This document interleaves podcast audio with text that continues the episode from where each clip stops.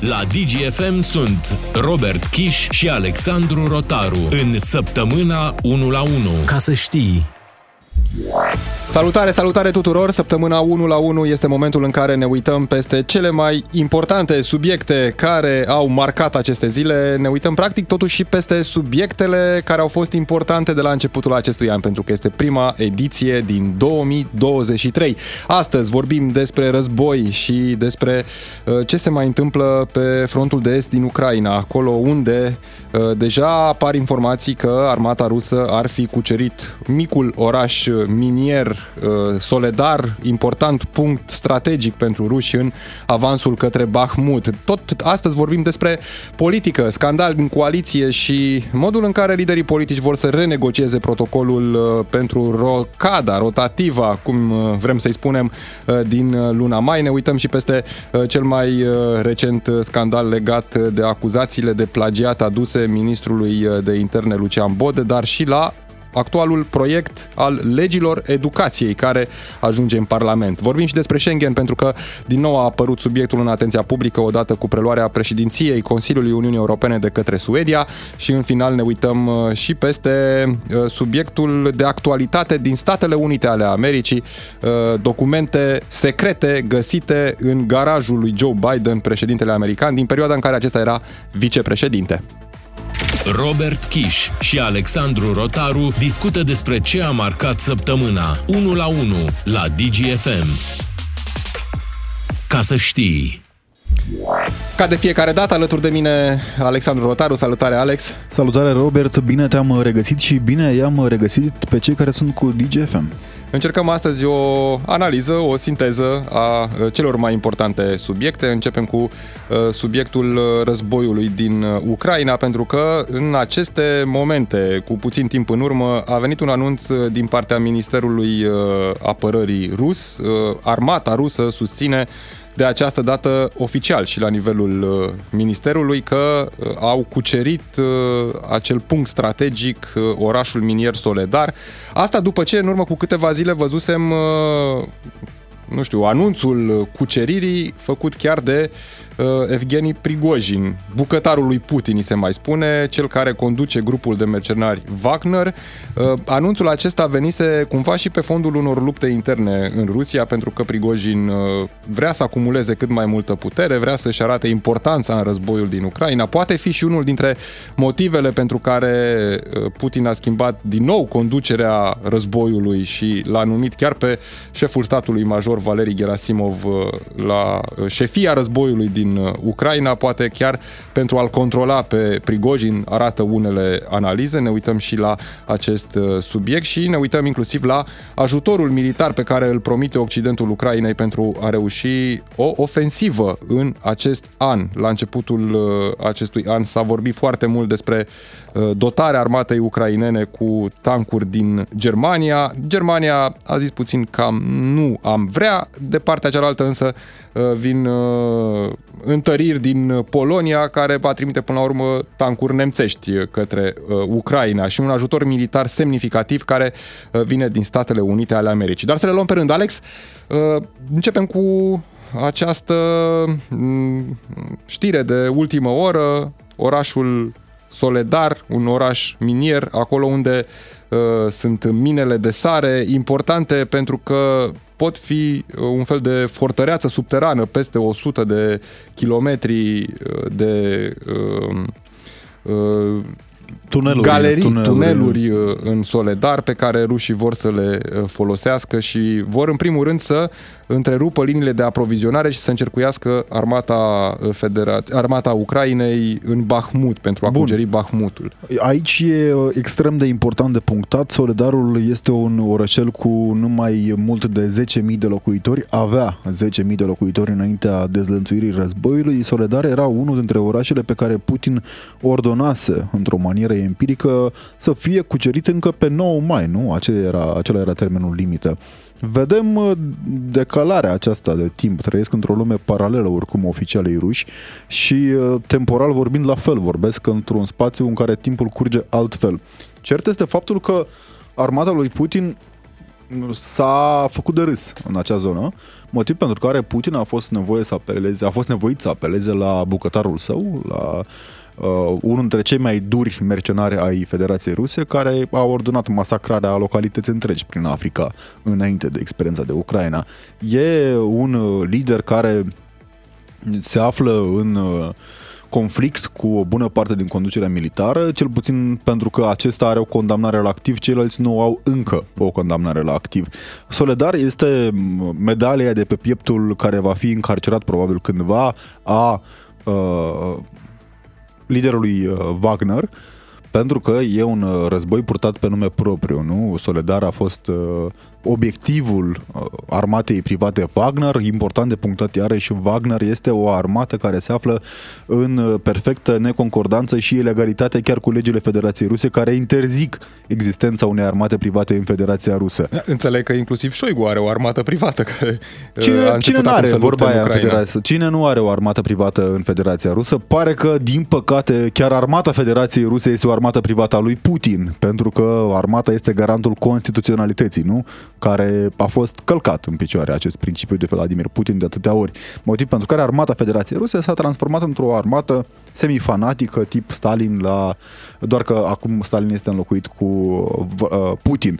Soledarul este un oraș extrem de important din punct de vedere strategic, pe lângă tunelurile pe care le are și care ar putea fi adevărate depozite de tancuri, artilerie și alte tehnică militare care nu ar fi în zona de acțiune a rachetelor tip HIMARS, spre exemplu. Este important pentru că deschide și calea către Bahmut. E un oraș uh, ultimul mare oraș practic de cucerit în uh, regiunea Donetsk care încă nu a fost eliberată, nu? Pentru că Putin a declarat pe 24 februarie că el pornește această operațiune militară specială pentru apărarea fraților din Donetsk și Lugansk. Ei bine, între timp, tancurile au mai alunecat și către Kiev atunci la începutul operațiunii militare speciale. Din păcate, acum, după aceste victorii în care armata normală, armata firească a Federației Ruse se odihnește practic, uh, înțelegem că s-ar pregăti o nouă ofensivă, motiv pentru care ucrainenii sapă de zor la granița cu Belarusul. Partea proastă pentru ruși este că, din ce au văzut în 24 februarie, acea zonă a țării nu este foarte traversabilă de către tancuri, pentru că este o zonă mlăștinoasă, este o zonă extrem de împădurită și singura variantă de a avansa cu infanterie, pentru că o țară nu poate fi cucerită decât cu infanterie, în rest sunt uh, detalii de pregătire, dacă vrei, premergătoare, avioane, elicoptere și artilerie, dar cel care stăpânește o țară este infanteristul, adică este soldatul care calcă cu bocancu. E, ca să treacă soldatul cu bocancu din Belarus Belarus către Kiev, are doar câteva drumuri care cred eu că au fost pregătite corespunzător de către armata ucraineană.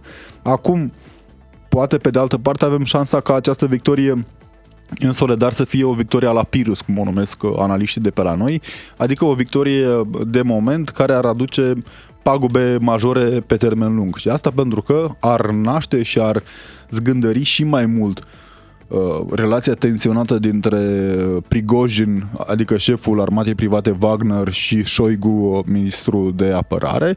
Mai mult de atât, uh, Prigojin nu s-a sfiit și nu s-a ascuns să critique în termeni extrem de duri, chiar l-a numit impotent într-un punct oarecare pe șeful marelui stat major al Federației Ruse, actualul șef al războiului din Ucraina ceea ce e de Doamne ajută. Din păcate, mor în continuare foarte mulți oameni, spuneam din acel uh, orășel de 10.000 de locuitori, parcă văzusem ceva cifre mai devreme, au mai rămas câteva sute care dorm în tranșee. Aproximativ acolo... 500 de civili sunt încă prinși în Soledar, nu au cum să scape de acolo, nu există nicio posibilitate ca acești uh, civili să fie evacuați din Soledar. Și în Bahmud încă mai sunt uh, civili printre ruinele orașului, evident sunt privați de uh, orice fel de uh, utilități, nu există apă curentă, nu există electricitate, căldură, nimic și în niciun caz nu pot fi uh, evacuați pentru că în acest moment se duc lupte aprige chiar și în Bahmut. Uh, cele două puncte strategice sunt uh, în ultimele săptămâni locul unor lupte dure între ucraineni și ruși. Spuneam, Valerii Gerasimov, Gerasimov este noul comandant al războiului din Ucraina, șeful statului major al forțelor armate ruse a fost numit de ministrul apărării Sergei Shoigu să conducă invazia din Ucraina. Mm, sunt făcute tot felul de analize, vorbesc mult despre uh, un moment uh, în care Rusia uh, vrea practic să pregătească o ofensivă importantă și să escaladeze războiul, acesta fiind motivul pentru care Șoigu l-a numit pe uh, șeful statului major uh, comandantul Întrebarea războiului. e cu ce, Robert? Pentru că am văzut ieri uh, un Putin mai mult decât nervos, care aproape că dădea cu pumnul în masă la adresa ministrului economiei, care nu prea mai găsește piese pentru avioanele din Federația Rusă, nu prea mai găsește piese pentru avioanele furate de către ruși de la marele companii străine, pentru că Antonov, spre exemplu, avionul celebru al Federației Ruse, venit din Uniunea Sovietică, pică pică precum soldații ruși pe frontul din Ucraina, pentru că este un uh, avion din altă generație, din altă lume, la fel ca și conducerea Federației Ruse, după cum spuneam, și atunci sunt nevoiți să-și canibalizeze propriile avioane, adică avioanele cumpărate recent sunt tăiate în bucăți și piese din ele sunt puse în avioanele care încă mai zboară. Pe partea de tehnologie de calitate înaltă, adică microchipuri, adică tehnologie de ghidare, de GPS. Rușii stau foarte prost, adică nu prea au. Motiv pentru care întrebarea cu ce uh, vor lupta rușii. Am văzut urlete din partea lui Medvedev, acest uh, Putin dezlănțuit, un fel de Vadim Tudor uh, incult al Federației Ruse, dacă vreți, Medvedev, fostul președinte, care urla la adresa directorilor unor întreprinderi și producătoare de tancuri, pentru că, ghiciți ce, nu prea s-au încadrat în termenele acele stahanoviste pe care le-au impus uh, directorilor, adică, nu știu, o mie de tancuri în trei zile. Nu se poate face așa ceva și Federația Rusă și-a dat seama că una este să ai rapoarte pe hârtie care sună în stil Ceaușescu, scroafă care a fătat 14 purcei, dintre care 12 au ajuns la directorul CAP-ului și alți 14 au ajuns la directorul de partid, pentru că în realitate scroafa nu fată purcei. Iar scroafa Federației Ruse, adică gazul, petrolul și alte animăluțe care aduceau bani mulți la buget, nu prea mai fată în ultima perioadă. Am văzut pierderile pe care le au rușii în urma sancțiunilor Uniunii Europene, care încep să funcționeze în sfârșit. Aproape 200 de milioane de dolari pe zi, ă, doar ă, prin plafonarea prețului ă, la petrol, arată analizele Bloomberg.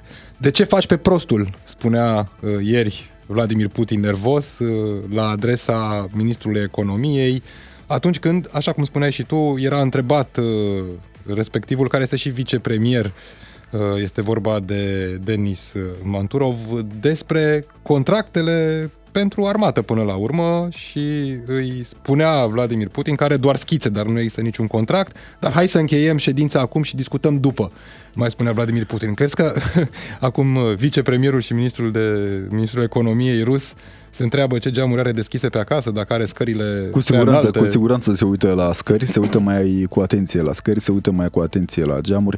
Am văzut uh, cei care nu s-au conformat planurilor stahanoviste de a cuceri Ucraina în trei zile, nu? Că acum tancurile ruse trebuiau să fie undeva în uh, Baltică uh, sau nu știu, să plutească eventual pe fundul Mării Baltice.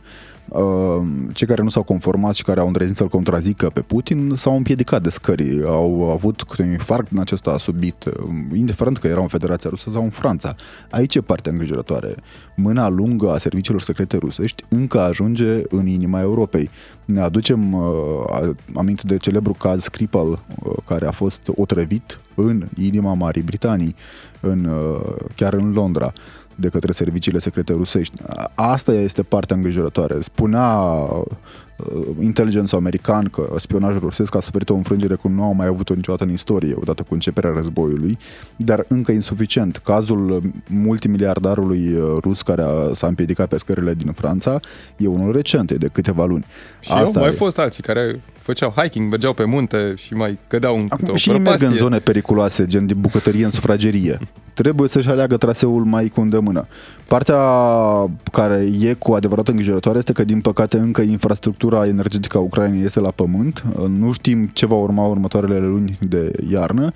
Partea bună este că aliații uh, sunt din ce în ce mai hotărâți să nu facă niciun pas înapoi pentru că ne întrebam dacă nu cumva va interveni uzura care trebuie să recunoaștem, ne-a prins și pe noi de foarte multe ori, adică nu ne mai uităm cu atât de multă atenție la ce se întâmplă în Ucraina. Sunt promise tancuri pentru ucraineni. În primul rând, din Polonia se fac presiuni, discuții la nivelul NATO ca aceste tancuri să fie livrate și de, de Germania. Statele Unite deja începe și în câteva luni uh, va termina pregătirea soldaților ucraineni pentru a folosi sistemele Patriot uh, și sunt uh, variante deja date pentru posibile contraofensive ucrainene în uh, estul Ucrainei sau în sud. Sunt două variante pentru o contraofensivă majoră în lunile următoare. O spunea chiar și șeful Direcției de Informații din Ministerul Apărării ucrainean că în luna martie e posibil să se dea cele mai importante bătălii pentru recucerirea teritoriilor ocupate și anexate ilegal de către ruși.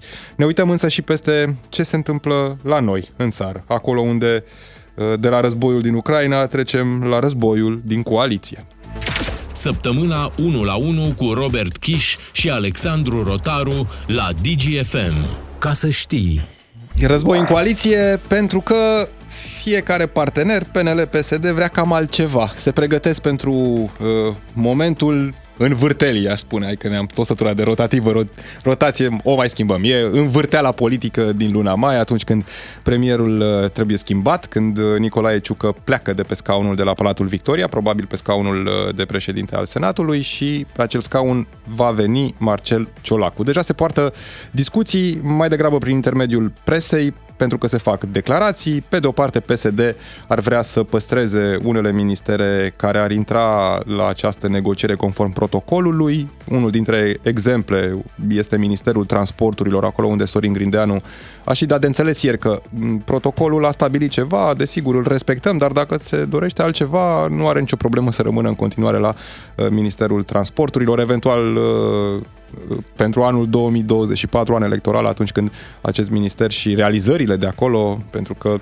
toți spun că vor fi realizări în acest an și anul viitor, vor putea fi folosite pentru câștigarea capitalului electoral. De partea cealaltă, liberalii spun nu, nu vrem, dacă tot pierdem premierul, vrem noi Ministerul Transporturilor, Ministerul Finanțelor, pentru că acum este la uh, PSD și atunci PSD va primi Ministerul Justiției și Ministerul Fondurilor Europene. Nu se oprește aici scandalul din coaliție, pentru că mai mai sunt câteva subiecte care mai pun jar pe foc, uh, să spunem așa. Unul dintre acestea este uh, subiectul acuzațiilor de plagiat aduse ministrului de interne Lucian Bode. Se discută și în partid, se discută și în coaliție. Mă gândesc că există așa o oarecare discuție și la nivelul uh, Palatului Cotroceni și în acest moment nu avem vreun semnal care exista uh, vreo intenție ca ministrul să demisioneze. De altfel, Lucian Bode a și scris imediat după uh, decizia luată de uh, Universitatea Babeș-Bolyai, a scris că mm, va merge în instanță pentru că el consideră că acele norme de citare pe care le-a folosit în 2018 nu mai sunt valabile acum în 2022.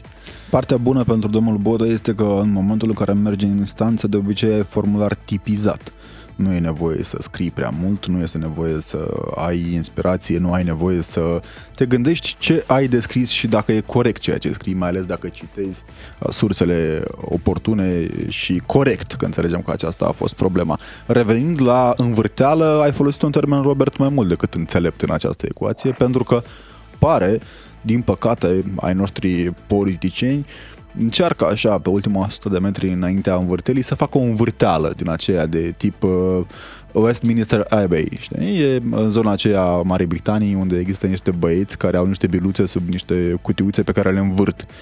Și uh, nu știu cum se întâmplă, dar de fiecare dată cel care dă banul, adică cetățeanul, adică contribuabilul, iese în pierdere.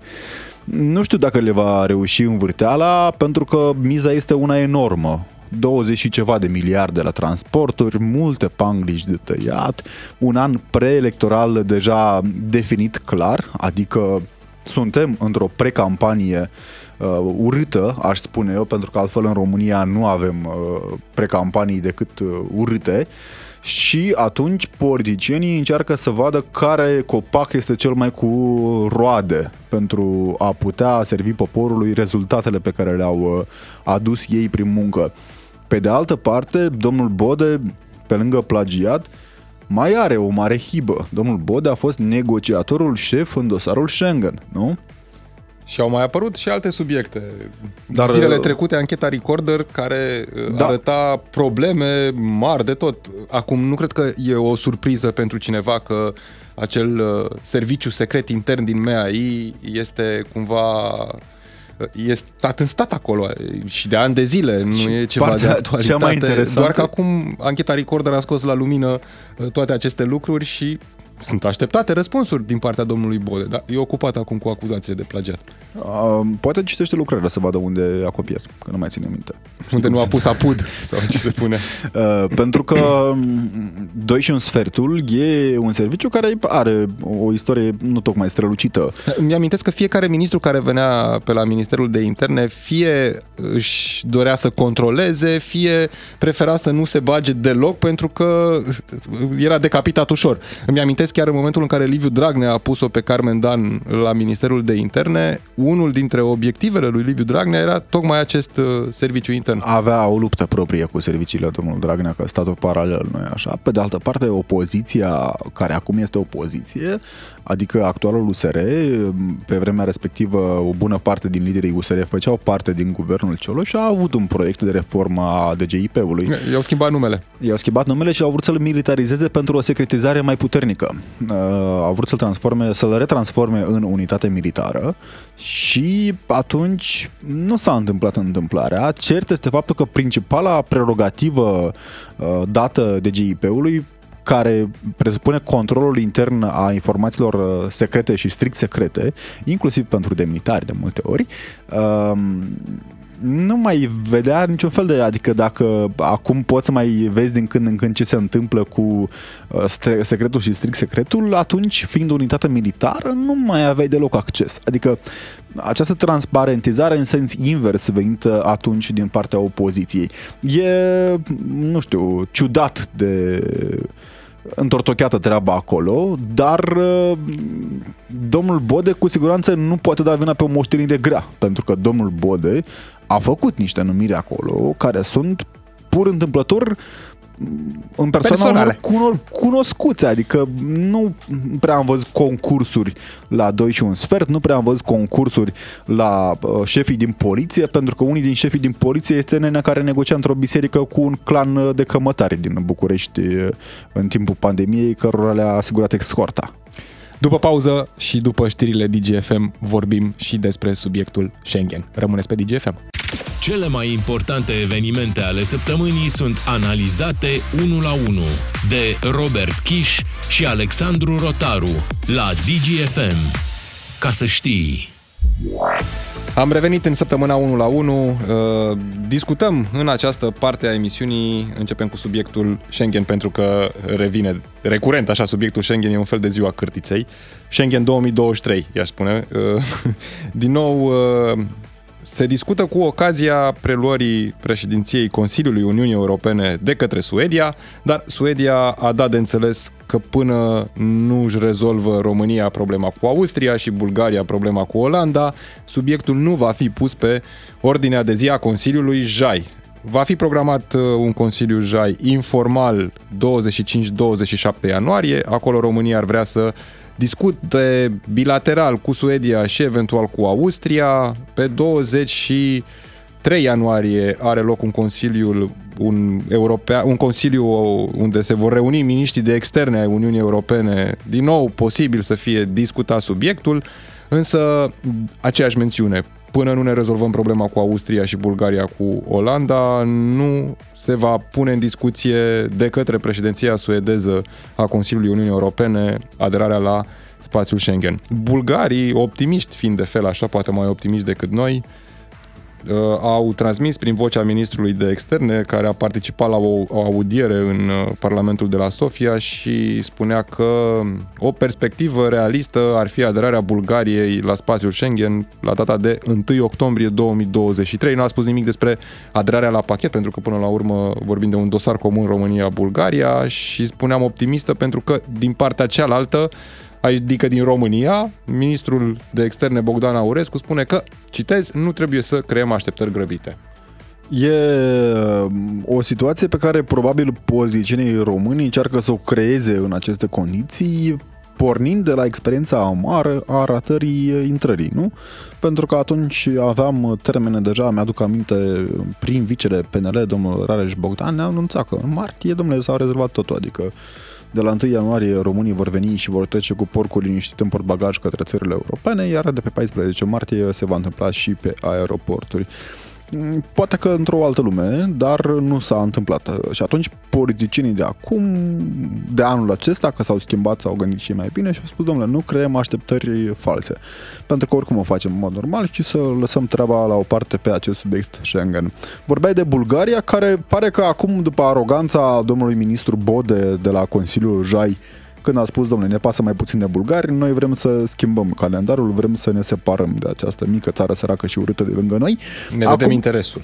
Ne vedem interesul. Bulgaria pare că își vede interesul. Dincolo... L-a chemat pe Karl Nehammer, care va merge să viziteze granița uh, dintre Bulgaria și Turcia împreună cu ministrul său uh, de asta, interne. Asta după ce Karl Nehammer l-a chemat pe domnul Radev, președintele Bulgariei la un concert așa. Nu știu dacă Abia a fost de concert de consolare cu adevărul că biletele la opera din Viena în noaptea dintre ani sunt destul de costisitoare, adică nu ajunge oricine acolo. Și domnul Hammer a stat pe aceeași băncuță cu domnul uh, Rumen Radev, președintele Bulgariei, poate că a urmat și o petrecere după și s-au împrietenit. Și au dat seama că ar fi păcat să vină domnul Radev cu așteptarea în vamă după ce nu va mai fi președinte în vizită, motiv pentru care poate că i-a promis și ceva aderare la Schengen. Partea proastă pentru Bulgaria și pentru noi este că Bulgaria, chiar dacă l-a omenit pe domnul Karl Hammer, uh, nu a omenit țările de jos. Uh, noi uh, suntem în relații apropiate acum cu țările de jos, înțelegem că suntem prieteni pe vecie, dar ce să vezi, dacă Bulgaria își rezolvă treaba cu Austria și noi ne o rezolvăm prin minune că Bulgaria și-a rezolvat-o și atunci uh, ajungem și noi pe ideea că, mamă, ce noroc cu Bulgaria de lângă noi, nu și rezolvă cu țările de jos care au o problemă puțin mai de contrast, așa, mai uh, profundă, adică corupția. Corupția, statul de drept și alte probleme pe care Bulgaria încă le are și pe care și România le are, dar România a reușit să convingă țările de jos că nu le mai are atât de mari. A scris mai frumos lucrarea de control. Și poate că la viitorul Consiliu Jai o să fie situația în felul următor. Va vota Austria pentru aderarea României uh, mai întâi a Bulgariei la Schengen și va spune Olanda că, domnule, votăm și noi, dar nu avem cum să votăm pentru Bulgaria, motiv pentru care votăm împotrivă. Și România o să-și ia încă un vot uh, de ban. Partea pe care nu o înțeleg eu, de ce e uh, această vervă în politicul din România, în rândul politicienilor, să ne anunțe că, domnule, Suedia este o țară prietenă, am ajutat-o foarte mult în dosarul NATO, care nu s-a rezolvat și probabil nu s-a rezolvat curând pentru că Turcia este condusă de un dictator, dar noi am ajutat-o și am împins uh, Suedia către ușile NATO. Acum, când Suedia a preluat președinția Consiliului uh, Uniunii Europene, toată lumea ne spunea că va fi o prioritate pentru Suedia. Doar că să vedeți ce, Suedia vine după ce a preluat președinția Consiliului Uniunii Europene și spune a fost prioritate în mandatul, August, în mandatul Cehiei, pardon, iar noi nu suntem Cehia, noi avem alte priorități. Vine mai mult de atât Spania și ne spune că Spania va prelua președinția în a doua jumătate a anului. Și ne spune, încă nu am stabilit exact prioritățile, dacă se vor întruni condițiile de aderare, poate că va fi una dintre priorități. Problema este cu această condiție de aderare, știi, când vrei să participi la Olimpiadă, te-ai îmbrăcat frumos, ți-ai luat bilet, ți-ai dat și parfumul ăla scump de duminică, dar nu știi să alergi. Cam așa e. Da, și aș vrea chiar să citez exact din ce spune reprezentantul Suediei despre, în primul rând, despre punerea pe ordinea de zi a Consiliului Jai, pentru că despre asta este vorba. Nu poți să ajungi uh, la un deznodământ favorabil dacă subiectul nici măcar nu se discută acolo unde trebuie să se discute. Și spune, citez, Uh, reprezentantul Suediei, nu are niciun rost să o punem pe ordinea de zi până când nu este clar că există o șansă rezonabilă de a obține aprobarea în Consiliu. Vom încerca să facem acest lucru în timpul președinției suedeze, dar nu pot garanta că se va întâmpla asta. Nu depinde în primul rând de noi, ci de părțile implicate. Și cred că cu asta putem să închidem într-o oarecare măsură și discuția uh, internă despre Schengen, pentru că în continuare se bate apa în piuă foarte mult la, la nivel de lideri politici, la nivel de miniștri uh, despre subiectul O să-mi Schengen. permit uh, o formulare mai puțin academică pentru că vorbim de politicienii români. Uh, Schengen este o vacă de mulți. Da, dar din eu aș vrea punct de să vedere facă electoral. mai mult decât să vorbească, pentru că până acum doar au vorbit și mai puțin au făcut. Bine, cumva e o Înțelegem caracteristică a politicii românești să vorbești mai mult Diplomația decât faci. română s-a mișcat destul de bine pe acest subiect. Nu înțeleg totuși cum o diplomație care se mișcă bine poate fi luată prin surprindere de o decizie care se schimbă a unui stat, pentru că dincolo de orice Karl Nehammer Uh, dincolo de personalitatea sa vulcanică, e un stat, reprezintă un stat și atunci te gândești, domnule, cam când e ziua de naștere a lui Nehammer, cum îi va fi starea a doua zi dimineața. Îi Trimiți un cadou frumos. Cadourile frumoase, da. Um, acum, realist vorbind, România este în pom și pomul este în aer, uh, care aer nu face parte din spațiul Schengen, vorbind iarăși în termeni non-academici. Noi nu avem o dată concretă, nu avem uh, un calendar prestabilit, totul stă în baza negocierilor pe care le avem cu Austria. Nu putem fi decuplați de frații bulgari de la sud de Dunăre, motiv pentru care noi nu avem nicio garanție că Suedia își va schimba atitudinea față de Bulgaria, chiar dacă România reușește să convingă Austria după alegerile uh, din landurile austriece din uh, primăvara acestui an, iarna și primăvara acestui an. Și atunci e această ecuație cu foarte multe necunoscute, iar politicienii români o vin și mai adaugă necunoscute acolo, spunând că vom avea, nu vom avea, depinde, nu știm. Dacă te uiți atent la cei mai vorbăreți băieți pe subiectul acesta, nu mai apar în peisaj. Nu mai avem mari oratori ai României care ne anunțau cu surle și trâmbițe că vom rezolva totul, să se liniștit. Dacă nu rezolvăm noi în Consiliul Jai, rezolvă Claus Iohannis la Consiliu. Consiliu care nu are prerogative în acest sens. Nu înțeleg cum a mai avut aceiași lideri politici români, Robert, ca să aducem puțin aminte oamenilor, aceiași lideri politici români care erau supărați ca pe ideea să moară și capra vecinului. Domnule, de ce n-am votat împotriva Croației dacă uh, ei pot să intre și noi nu putem? Din simplu motiv pentru că nu ai nevoie mai mult de două clase să citești tratatul Schengen și să vezi că nu poți să ai drept de vot când tu nu ești membru al spațiului Schengen. Dar vorbeam de lideri, adică șefii partidelor din România, șefuții de la vârful unor partide, cereau vot împotriva Croației. Noi nefiind membri. Cam acela e nivelul probabil de înțelegere. Mă gândesc că atunci când negociau cu europarlamentarii uh, austrieci sau olandezi, le spuneau, domnule, dacă nu ne permiteți, votăm împotriva spațiului Schengen. Și atunci tu, fiind puțin mai citit decât europarlamentarul român, bufneai în râs și te duceai să-ți bei cafeaua. Că Bine, altfel mă, n-ai cum. votați. Exact, da. Da, Carl Nehammer a dat și un interviu recent. uh, E alaltă ieri. uh, Ieri dimineața a apărut uh, interviul și au apărut și reacții după acest interviu. Un interviu dat pentru televiziunea publică din Austria. Un interviu în care a avut reacții chiar agresive, le putem spune, la adresa jurnalistului care îl întreba despre diferite teme. Interviul a fost despre politicile guvernului, Schengen, migrație și situația partidului înainte de alegerile regionale, adică și teme interne și teme externe. Cam aproape pe fiecare temă Carl Nehammer a răbufnit, s-a arătat deranjat, iritat de întrebările puse și în special atunci când a fost întrebat de vetoul dat de Austria împotriva României și Bulgariei. Chiar a fost întrebat despre Ungaria. Uite, îl întreba uh, interlocutorul său, jurnalistul uh, de la televiziunea publică austriacă, de ce Ungaria, de exemplu, care are graniță comună cu România și care e afectată până la urmă de valul migraționist, nu are o problemă cu România și nu s-a opus aderării României. Și uh, mi s-a părut foarte simpatic uh, răspunsul dat de Carl Nehammer. Spunea acesta că ar trebui să se pregătească mai bine jurnalistul, pentru că Ungaria și România au o relație strânsă și de bună vecinătate, pentru că Ungaria are o mare minoritate în România și, prin urmare, acesta este motivul pentru care nu s-a opus aderării la Schengen. Adică pe... să meargă secui, nu? Din... îl, îl invit pe domnul Nehammer să urmărească presa din România și relațiile publice și din Ungaria. publicului. Uralele de bun venit la adresa domnului Orban când mai trece prin România. E întâmpinat cu brațele deschise și cu pâine și sare, în care poate mai sunt scăpate pioneze, dar astea sunt detalii de cultură.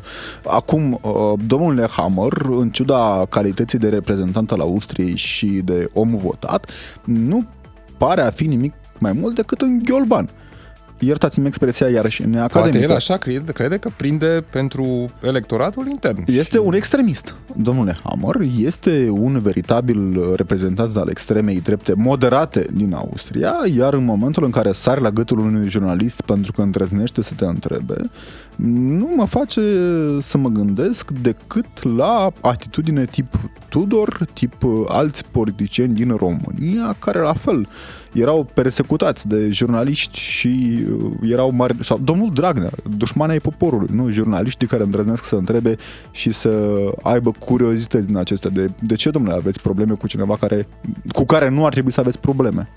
Ca să încheiem cu o concluzie și subiectul Schengen, Schengen este în pom și pomul în aer. Și mergem mai departe la un subiect de politică externă cu documente secrete găsite în garajul lui Joe Biden.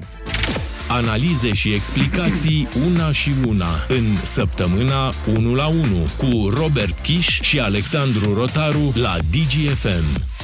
Ca să știi... Este anchetă în Statele Unite ale Americii după ce în două locații uh, frecventate de președintele american Joe Biden au fost găsite documente secrete din perioada în care Joe Biden era vicepreședinte. Într-un birou al acestuia pe care îl folosea înainte de a fi uh, președintele Statelor Unite, l-a folosit și în campania electorală și în perioada în care era uh, vicepreședinte și într-un garaj chiar lângă mașina uh, sa, ce e drept, într-un dulap încuiat, dar uh, este evident că aceste documente secrete nu-și aveau rostul acolo. Uh, de altfel, întrebat ieri într-o conferință de presă de un jurnalist, întrebarea suna în felul următor, material secret lângă corvetul dumneavoastră, ce a fost în capul dumneavoastră? Președintele american a spus că nu erau afară pe stradă, oamenii știu că iau în serios materialul secret. Știm foarte bine că nu mai departe de anul trecut, uh, un întreg scandal în Statele Unite după ce uh, Donald Trump, fostul președinte american, a fost acuzat că și-a luat cu el documente secrete pentru a avea el la mână unii, nu știu, lideri uh, internaționali. Unele dintre documentele secrete înțeleg că erau despre Emmanuel Macron. Le-a avut în vila sa de Uh, președintele, fostul președinte american Donald Trump, în un întreg scandal, anchete FBI au intrat, cei de la FBI au intrat cu puși peste el în cap, bam, bam, bam, să găsească documentele secrete. De această dată, în cazul președintelui uh, american Joe Biden, lucrurile au stat ceva mai uh, domol. Au găsit avocații săi atunci când eliberau spațiile respective aceste documente clasificate și le-au dat mai departe. Însă, acum vorbim totuși despre o anchetă în desfășurare. Deja procurorul general american Merrick Garland a anunțat numirea unui consilier special pentru a ancheta modul în care președintele Joe Biden a gestionat documentele guvernamentale și investigația ar putea pune sub o lumină proastă o candidatură așteptată pentru un al doilea mandat. Dacă mai așteaptă cineva această candidatură, că s-a vorbit foarte mult și despre vârsta lui Joe Biden și posibilitatea de a candida pentru al doilea mandat. E o realitate proastă de o bună perioadă de timp, cea în care este președintele american, după mai multe incidente stângace pe care le-a provocat sau uh, pe marja cărora s-a exprimat. Știm greșirile de locație pe care le-a făcut președintele, poate din cauza emoțiilor, poate din cauza stresului și a oboselii. Eu nu înțeleg pasiunea pentru documentele secrete, e, știi, pe ideea ce nu știi nu te afectează. Pare că vor să știe și vor să țină minte, poate de aceea și au foștii președinți cu ei documentele în casă. Sau Partea poate le prime că... atunci, în perioada aia și au rămas acolo rătăcite. Cred că Apropo de facultăți, că s-a tot vorbit de...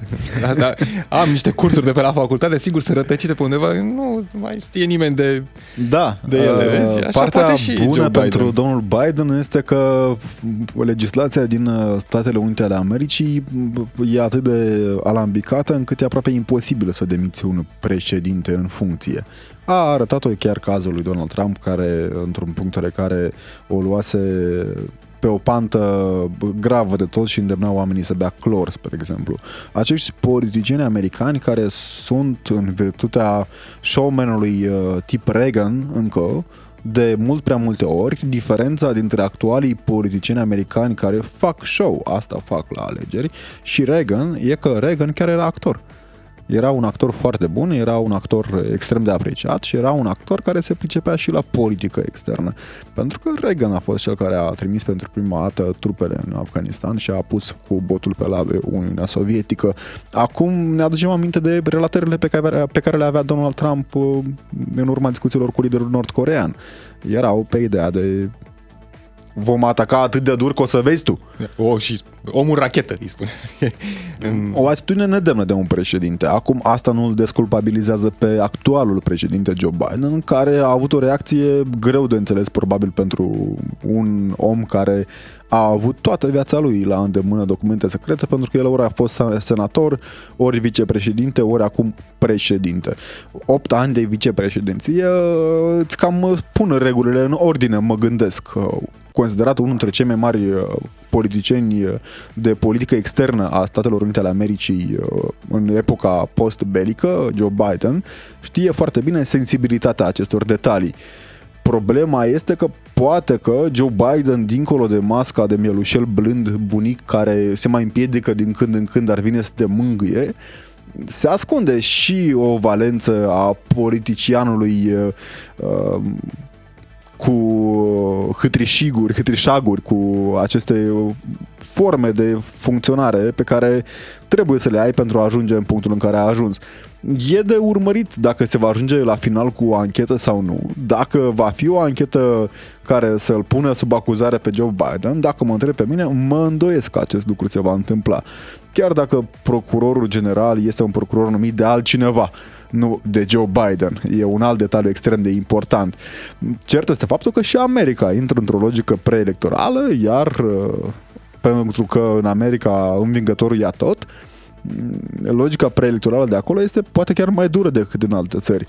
Se vede acest lucru chiar și în uh, declarațiile apărute. După proaspătul uh, lider republican din Congres, Kevin McCarthy, cere o anchetă a Congresului știm cum a arătat Congresul în mandatul uh, democraților și atunci ne gândim că probabil și republicanii vor încerca uh, să pună presiune pe cât de mult pot, uh, mai ales că, iată, au material, chiar e material de lucru uh, pe Joe Biden și pe democrați în uh, perspectiva Întrebarea alegerilor prezidențiale. Robert, e aici dacă ai noștri demnitari n-au plecat cu documente acasă vreodată. Crezi tu că domnul Bombonel sau domnul uh, Oprea, care își asigura escortă polițienească dacă mergea la budă, nu și-au luat uh, ceva hârtii pe acasă ca să le mai citească din când în când. Poate se ocupă, nu știu, DGIP-ul de asta. să vadă ce documente s-au mai scurs. Da, da, da, da. Uh, mai trage un drept de acces la documente pentru unii și alții. E o practică în toată lumea, să fim onești acum. De precizat că documentele respective, potrivit informațiilor apărute în presa americană, ar fi despre Ucraina, Iran, Rusia. Adică cam ce e mai important. Și era pasiunea domnului Biden, Ucraina și pe a fiului său uh, zona ucraineană. Uh, important de punctat aici este că acest scandal nu schimbă direcția de ajutor extern pe care o oferă Statele Unite ale Americii, adică există un consens între liderii republicani și liderii democrați în ceea ce privește punerea la punct a uh, Federației Ruse prin prisma ajutorului dat Ucrainei. Aici este detaliul care contează. În rest, chiloțăreala internă, pentru că altfel nu pot să o numesc, uh, e una care e tipică spațiului american. Dacă urmărești politica americană, o să vezi că nu există precedinte în istoria Americii care să nu fie implicat într-un scandal sau care să nu fie uh, demonizat după plecarea sa din funcție. Chiar dacă există acest cult al aprecierii cu președinții care sunt plătiți cu milioane de dolari pentru conferințe, în afară de JF Kennedy care a avut o terminare de mandat mai abruptă, în rest nu există președinți americani mult prea iubiți. Fim onești.